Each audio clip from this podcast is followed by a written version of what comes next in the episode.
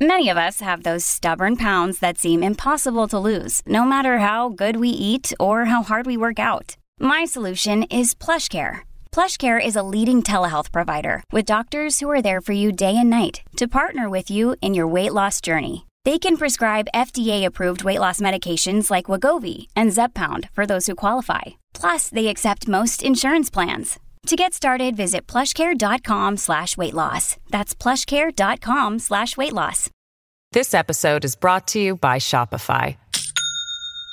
Do you have a point of sale system you can trust, or is it a real POS? You need Shopify for retail. From accepting payments to managing inventory, Shopify POS has everything you need to sell in person. Go to shopify.com slash system, all lowercase, to take your retail business to the next level today. That's shopify.com slash system. While the gist is dedicated to explicit content, today we have left the profane fields to lay fallow. It's Thursday, August 18th, 2022. From Peachfish Productions, it's The Gist. I'm Mike Pesca. President John F. Kennedy wrote and by association aspired to be a profile in courage. Harry Truman gave him hell. Andrew Jackson's toughness was embodied in the sobriquet Old Hickory. Donald Trump has a title of his own. This man surely is the troller in chief. No other president ever even sought to earn that nickname. That's how much of a visionary Donald Trump is. Trump's latest troll, and I honestly do have to hand it to him, it is a fine, fine troll. It concerns the New York 10th Congressional District. Five pretty strong candidates are running, and the recent frontrunner, buoyed by an endorsement from the New York Times, is Dan Goldman. If you, who don't live in Brooklyn's 10th, recognize the name, it's because Goldman was the impeachment manager of Trump's first impeachment. Here he is finishing up the list of Trump's misdeeds that led us to that point. President Trump's conduct sought to undermine our free and fair elections and poses an imminent threat to our national security. And fourth, faced with the revelation of his pressure campaign against Ukraine, President Trump directed an unprecedented effort to obstruct Congress's impeachment inquiry into his conduct. Donald Trump was peeved. So, yesterday, less than a week before the primary that will determine the Democratic nominee and therefore the next member of Congress in this overwhelmingly Democratic district, Donald Trump intervened with a tweet, an endorsement, quote, Lawyer Dan. I'm not going to do the voice because people hate it when I do the voice, but I just wanted to give a syllable or two with a voice. Lawyer Dan Goldman is running for Congress, NY10, and it is my great honor to strongly endorse him, both capitalized, of course. I do this not because of the fact that he headed up the impeachment committee, both capitalized, and lost, but because he was honorable, fair, and highly intelligent, non capitalized. While it was my honor to beat him and beat him badly, Dan Goldman has a wonderful future ahead. Trump also issued a sarcastic and possibly caustic endorsement of Carolyn Maloney in her race. But the Goldman endorsement proved to be a headache for Goldman, which was exactly Trump's plan. It was a prominent topic of last night's debate, the last debate before the primary just on background for our viewers, former President Trump moments ago putting out on his platform, Truth Social, that he's endorsed a number of Democrats here in New York City, including you, Mr. Goldman. So why do you think that is? And do you accept the endorsement? What's the opposite of accept? Reject with prejudice? Run screaming away from? Mr. Mongoose, do you accept the endorsement of the snake lobby? Here was Goldman during the debate. We should know enough by now to know that we can't take Donald Trump at his word and that he likes to meddle in elections. Last week he attacked me. Now he's pretending to endorse me to try to meddle in this election. The fact that my opponent seems to actually take him seriously just shows how little he knows Donald Trump. The rival Goldman spoke of current congressman, though not of this district, Mondaire Jones, was intent on taking Trump at his word for perhaps the first time ever not an out of touch millionaire who supports abortion restrictions, opposes Medicare for all, and was just endorsed by Donald Trump. Trump got exactly what he wanted. Even if Goldman wins, which is far from certain, Trump definitely made the guy sweat. I would say Trump made Goldman more uncertain of an upcoming vote than Goldman ever made Trump. Touche to the troller in chief.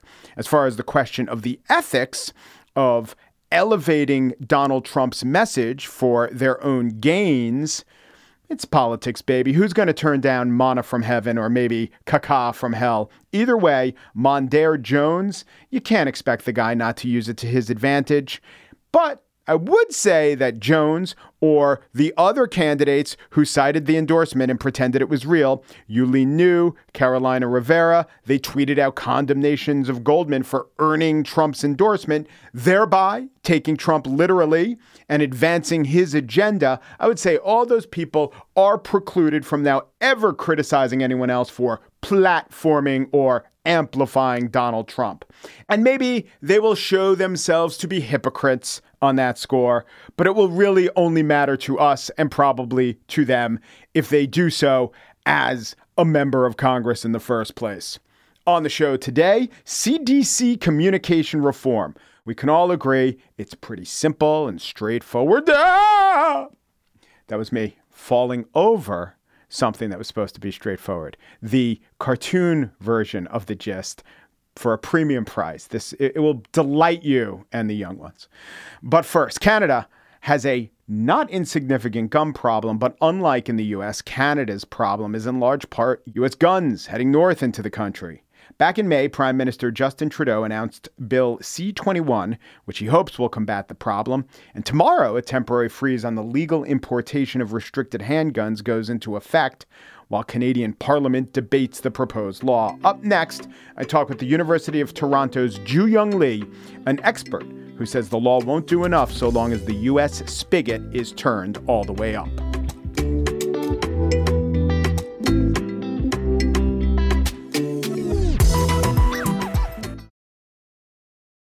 This episode is brought to you by Shopify. Do you have a point of sale system you can trust, or is it a real POS? You need Shopify for retail. From accepting payments to managing inventory, Shopify POS has everything you need to sell in person. Go to shopify.com/system all lowercase to take your retail business to the next level today. That's shopify.com/system. The country of Canada has really high gun ownership rates among OECD, those are the most developed countries, fifth among all the nations in the world with a population over 10 million. Only the US and Yemen rank higher in terms of gun violence rates. But the thing is, the US ranks so much higher. In terms of uh, overall deaths from guns, Canada is troubled by this issue. The CBC runs documentaries on it. It's a big issue when it comes to elections. And yet, the, new, the U.S. could never even dream of approaching these relatively high Canadian levels of gun violence. The U.S.'s safest cities are still less safe than Canada as a whole. Someone who's been studying these issues from both our perspectives is Jooyoung Lee, Associate Professor of Sociology and faculty member at the Center for the Study of the United States at the Munk School of Global Affairs at the University of Toronto. He gets it. He gets us both. He is, in fact, I could reveal this. He is, in fact, a Californian by birth. Professor Lee, welcome to the gist. Thanks for having me, Mike. So, first of all, could you just update us on where Prime Minister Trudeau's plan to limit or ban handgun sales and buy back military style weapons. Where does that stand? Well, the most recent announcement, um, I guess it was about a couple weeks ago now, was that um, he, he, was going to freeze the handgun market in Canada. And, um, you know, Bill C 21 in its new form was going to also contain other provisions, one of which was to increase sentencing for traffickers of firearms from the US because most of the guns that are are being used in shootings here are are from the United States originally. And then I think the, the provision also include or the bill also included some some language about red flag laws and legislation where persons who are suspected of potentially plotting to use guns to harm others or themselves, um, there would be some mechanism in place to to take their guns. Um, that that part was a bit vague, but I think the the idea is that this bill is going to freeze the market, um, which has a lot of people, frankly, scratching their heads because they don't know what that means or what the effect will be. Yeah, mostly because of the effects. Um, you know, a lot of us who study gun violence, both in the U.S. and Canada, have been saying for so long that the limited amount of data that we have, whenever the police here in Canada submit their firearms to a trace, which is typically done by a part of the ATF in the US when when they submit these guns to traces somewhere in the ballpark of 70 to 80% of the guns confiscated at crime scenes are originating in the US and you know there's research that shows that uh, there are certain states that are kind of habitual or more routine offenders in terms of, of, of providing these firearms. Places like Florida or some other states as well yeah. that are supplying these guns. So that's why a lot of people are scratching their heads. Most of the guns in our data is, says that they're coming from the U.S., and yet the bill is going to freeze the Canadian market around handguns. Right. So the guns, is it mostly the case that the guns are being taken from crime scenes are contraband because those are the only guns that criminals or people with convictions can access? Whereas a Canadian with a clean record, there is a process. It's not super easy like the United States, but they can access uh, handguns legally. Exactly. Yeah. Uh, the the market or the the process here in Canada is much harder. It's more stringent. There's, um, you know, you have to go through a background check. You have to have people write what is sort of like a letter of recommendation for you um, that basically speaks to your, you know, kind of character and your mental wellness. You have to take a, a, a training course, basic safety training, and you have to get a license that's renewable every five years. So th- there are lots of these little steps, and there's a waiting period in the US, it's an instant background check. You know, when you go to a federally licensed dealer, if you don't have uh, a felony conviction or you haven't been hospitalized against your will or you haven't been dishonorably discharged, um, you can buy a gun that day, sometimes five to 10 minutes later, just the length of time to go through that check. And the private market in the U.S. is uh, it can be very unregulated, where you don't have to go through that background check. So yeah, it's a it's a workaround. The U.S. market is a lot easier. People who want to commit crimes here realize you can get the guns easier there, and they can be sold at a markup here because it's uh, a lot harder. But the Canadian background check system, it doesn't really dissuade people from buying guns, does it? Uh, as I don't know if I quoted this exact statistic, but I've seen something approaching a quarter of all Canadian homes have a gun. And the uh, equivalent statistic, what percentage of US adults own guns? Um, there is an accurate statistic that we have more guns than people, maybe 400 million guns, but there are many people or some gun owners own many, many guns, whereas Gallup polling indicates 44% in the most recent survey of US adults say they personally own a gun. So if you extrapolate that throughout households, it's probably twice the ownership rate of Canada, and yet the United States has five or six times, eh, five times the homicide rate, including murders and suicides of Canada. Yeah, definitely. I mean, and that's you, you point to a really interesting phenomenon.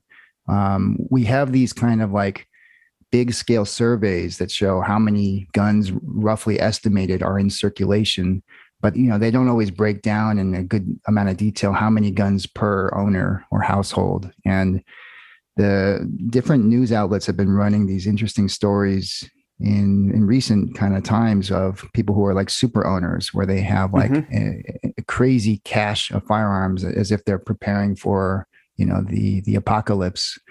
Um, so that's definitely a, a, a thing also in the us that kind of skews those numbers upwards. Yeah. Now the recent impetus of this head scratching, perhaps handgun proposal wasn't something that happened in Canada, right? It was the same mass shootings, Buffalo and Uvalde, that have so um, anguished the United States. Canada not only maybe traffics the U.S.'s guns, but also its anguish. Yeah, I think so. I think, I mean, the announcement of these of this this kind of revamped bill c21 came on the heels of those two you know horrific tragic mass shootings I don't know. I'm I'm not somebody who's partisan by any means. Um, I'm very much guided by data and the social science.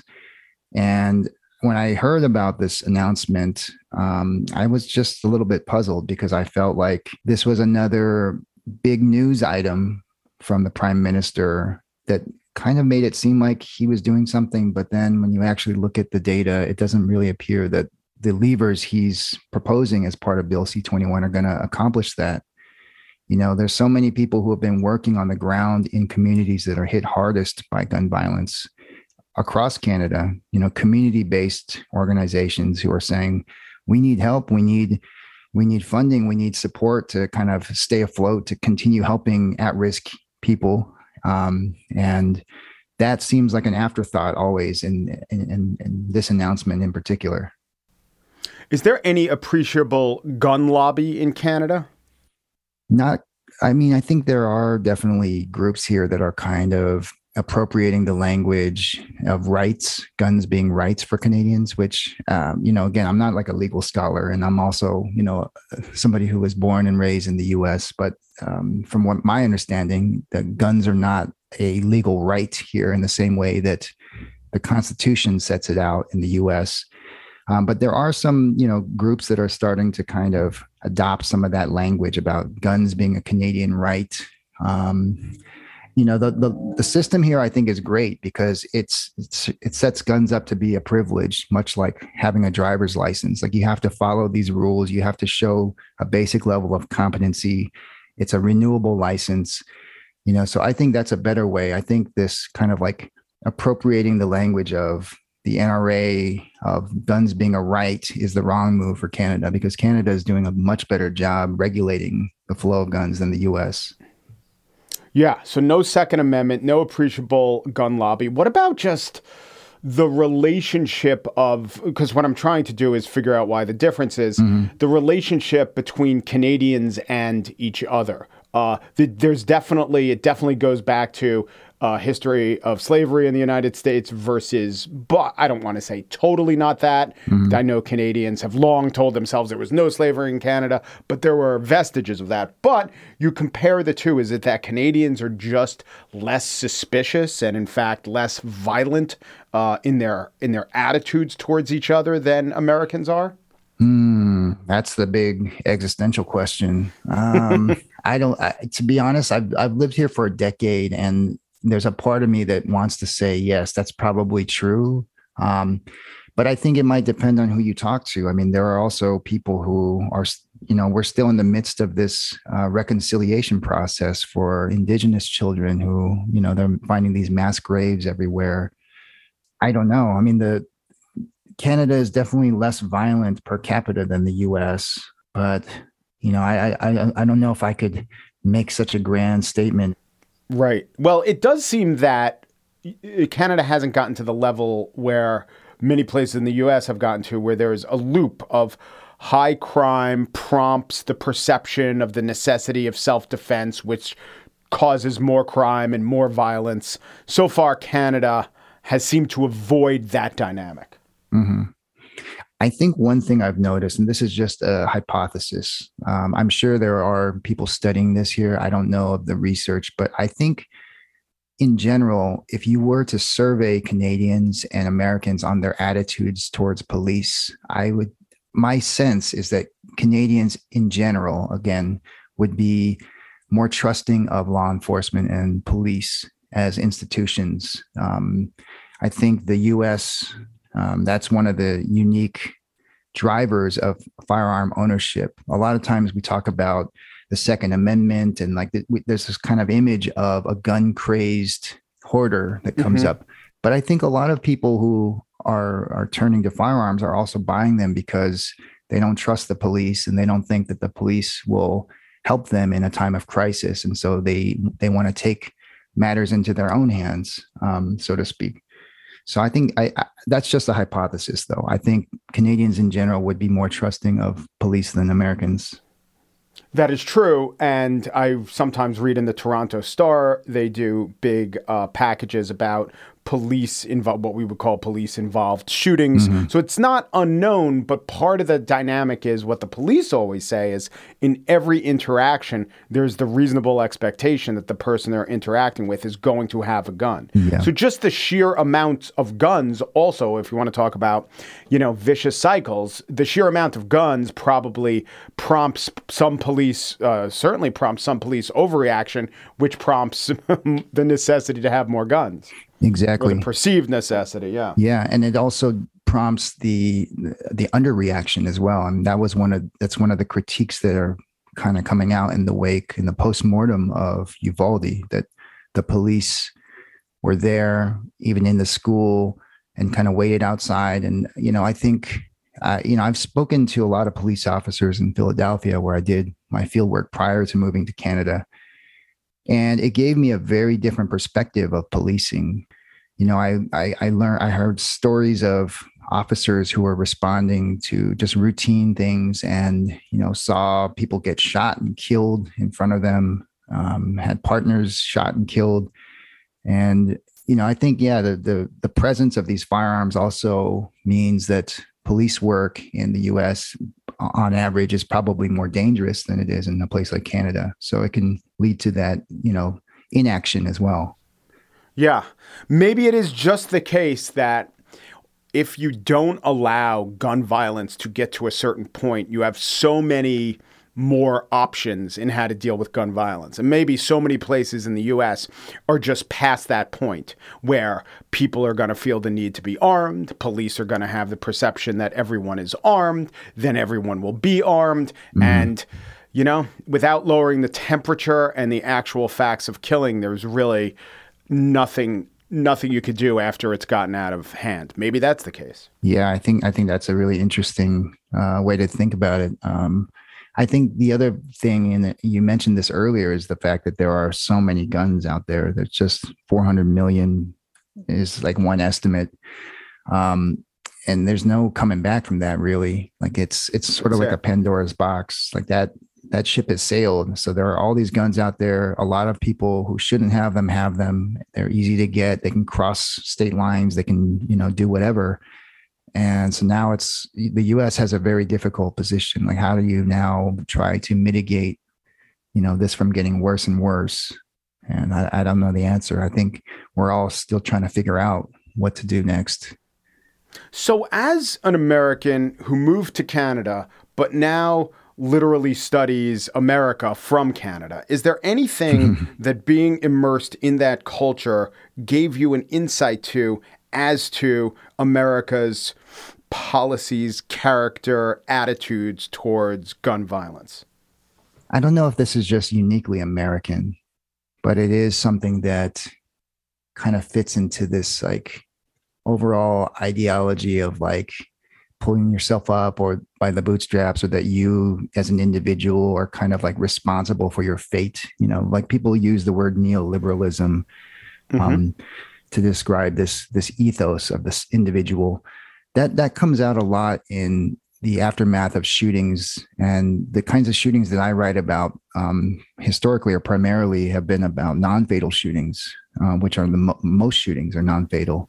Right. And there's this belief that the people who get shot and who live in cities across the US are gang members or drug dealers or doing something to get themselves in trouble. But when you spend time with victims in hospitals and learn about their their stories, talk to their families, and you get to kind of know who these people are behind the the statistics, you realize how problematic and inaccurate this idea is. You know, sometimes bad things just happen, and it's it's a it's connected to the context that you're in and the you have no control over it. Like there are people who I met in Philly who were at a stoplight and a stray bullet from a fight, you know, went through the trunk of their car and hit their back, you know. Mm-hmm. So there's there's a there's a lot of these kinds of things that are missed when we assume that everyone's sort of like cultivating their own fate and that everyone's responsible for their own like story. Jooyoung Lee is an associate professor of sociology at the University of Toronto. He is also a senior fellow in the Yale University Urban Ethnography Project. and an international scholar at the Penn Injury Science Center at the University of Pennsylvania. Uh, he is writing a book about the victims of gun violence who survived in Philadelphia. Thank you so much, Professor Lee. Thanks for having me, Mike.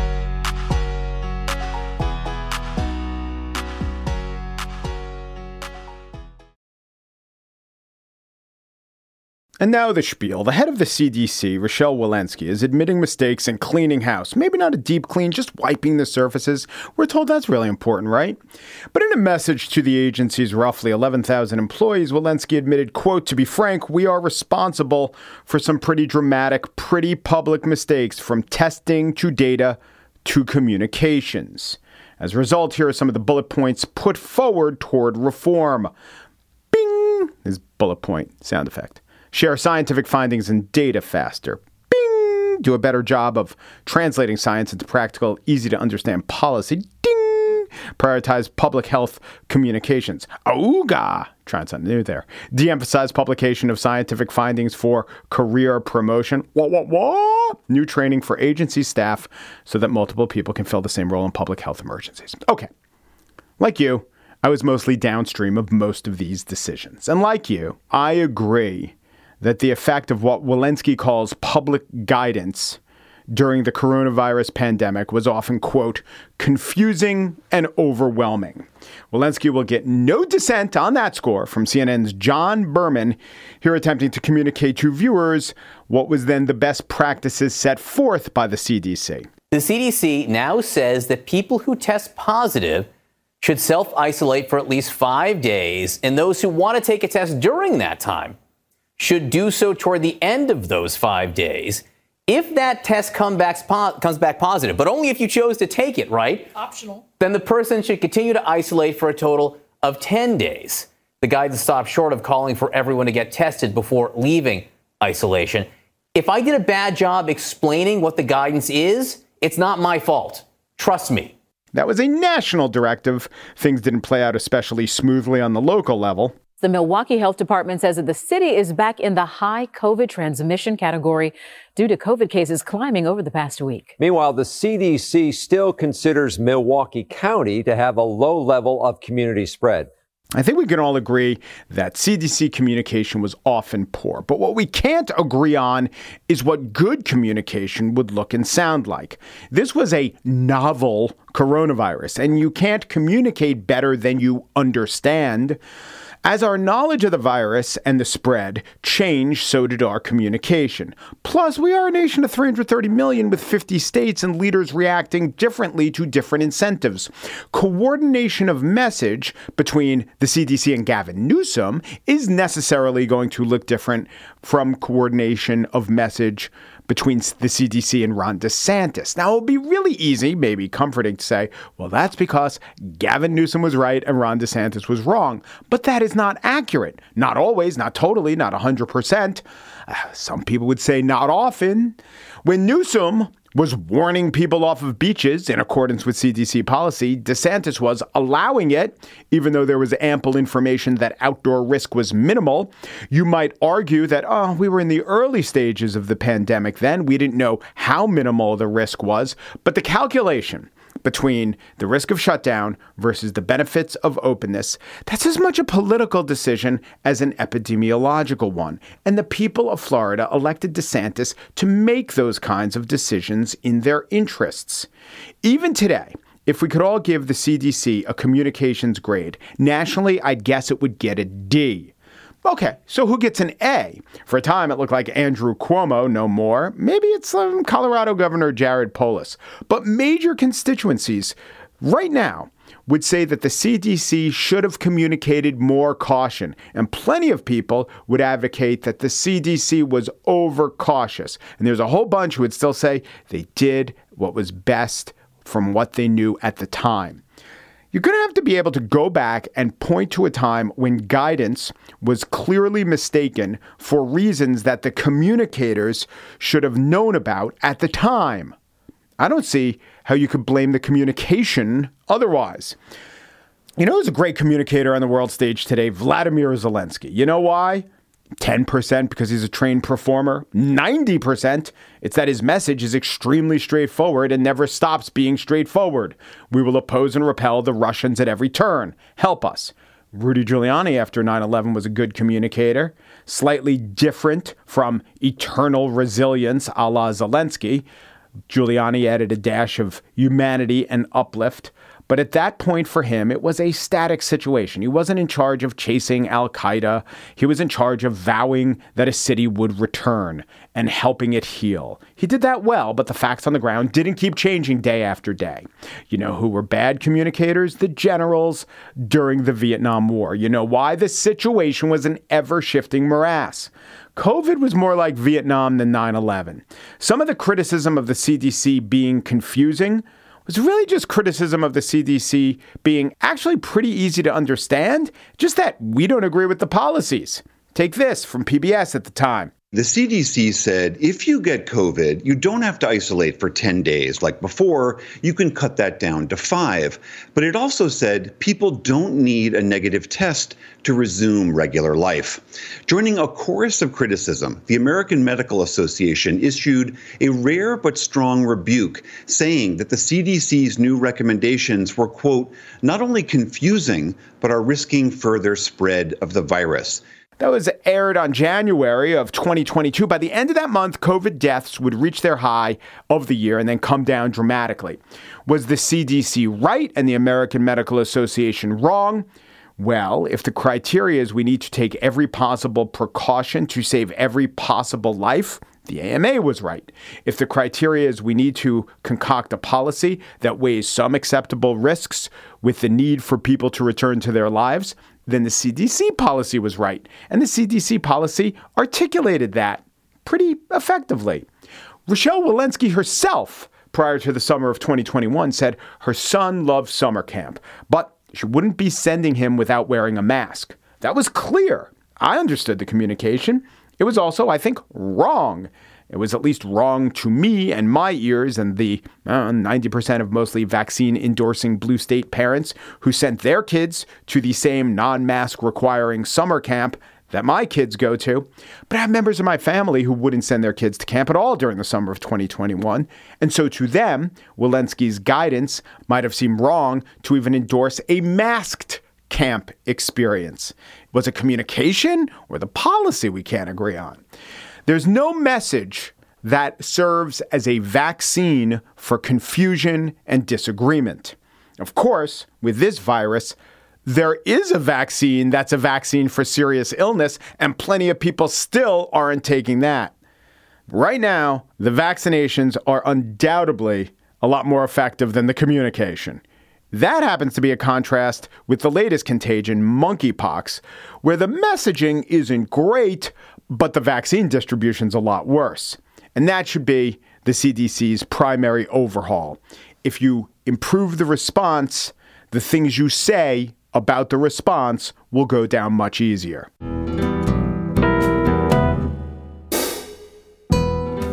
That's it for today's show. Corey Wara is the assistant producer of The Gist, and Joel Patterson's the senior producer. Michelle Pesca is in charge of messaging for PFP. What she came up with is this stop, then drop, then roll, then run, then tell. Where's the beef? Still a work in progress. The Gist is presented in collaboration with Libsyn's AdvertiseCast. For advertising inquiries, go to advertisecast.com slash the gist. Umpru, G Peru, Du Peru, and thanks for listening. Hey, where's the beef?